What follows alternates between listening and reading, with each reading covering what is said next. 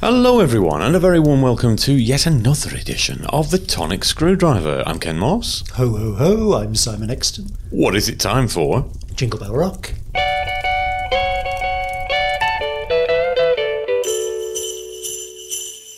Welcome to day 7, and today we're... Jingle bell, jingle bell rock, if we're being picky. God damn! It's day 7, and we are on Cornish Rock Gin, Cornish Gold, while Dr. Exton boogies in the background. It's another 42%. And this one, good God, guys! Gold lettering on a gold background, lordy, lordy. Cornish Gold Rock Gin has a unique, very peppery flavour. Ideal in a dry martini cocktail, yellow gold gin was for a long time the favoured variety of gin in a dry martini, and maybe should be called writer's gin, as it was enjoyed in the cocktail by Kingsley Amis and David Embury. It is a dry gin that will make the perfect dry martini or a spicy gin and tonic.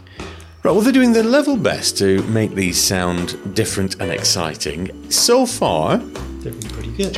They've been pretty good, but very subtle variations on a theme. Oh. So let's see what this one's like. First things first, sniff test. Oh. Dry. Yeah. Turmeric. Yeah, but there's something else. Almost sandalwoody. Sumac. It's a bit like sumac.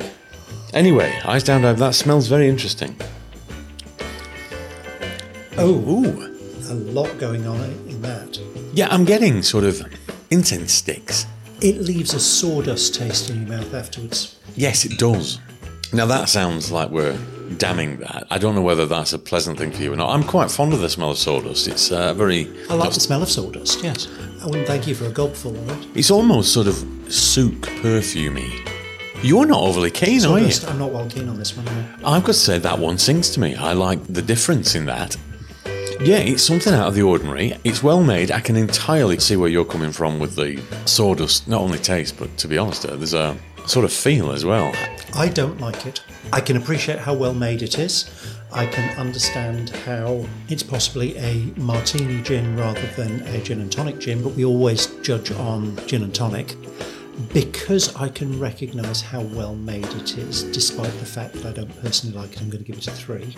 Although my inclination is a low 2, because I don't like flavour, but I can recognise the skill that's gone into making it, which is why I'm putting it as a 3.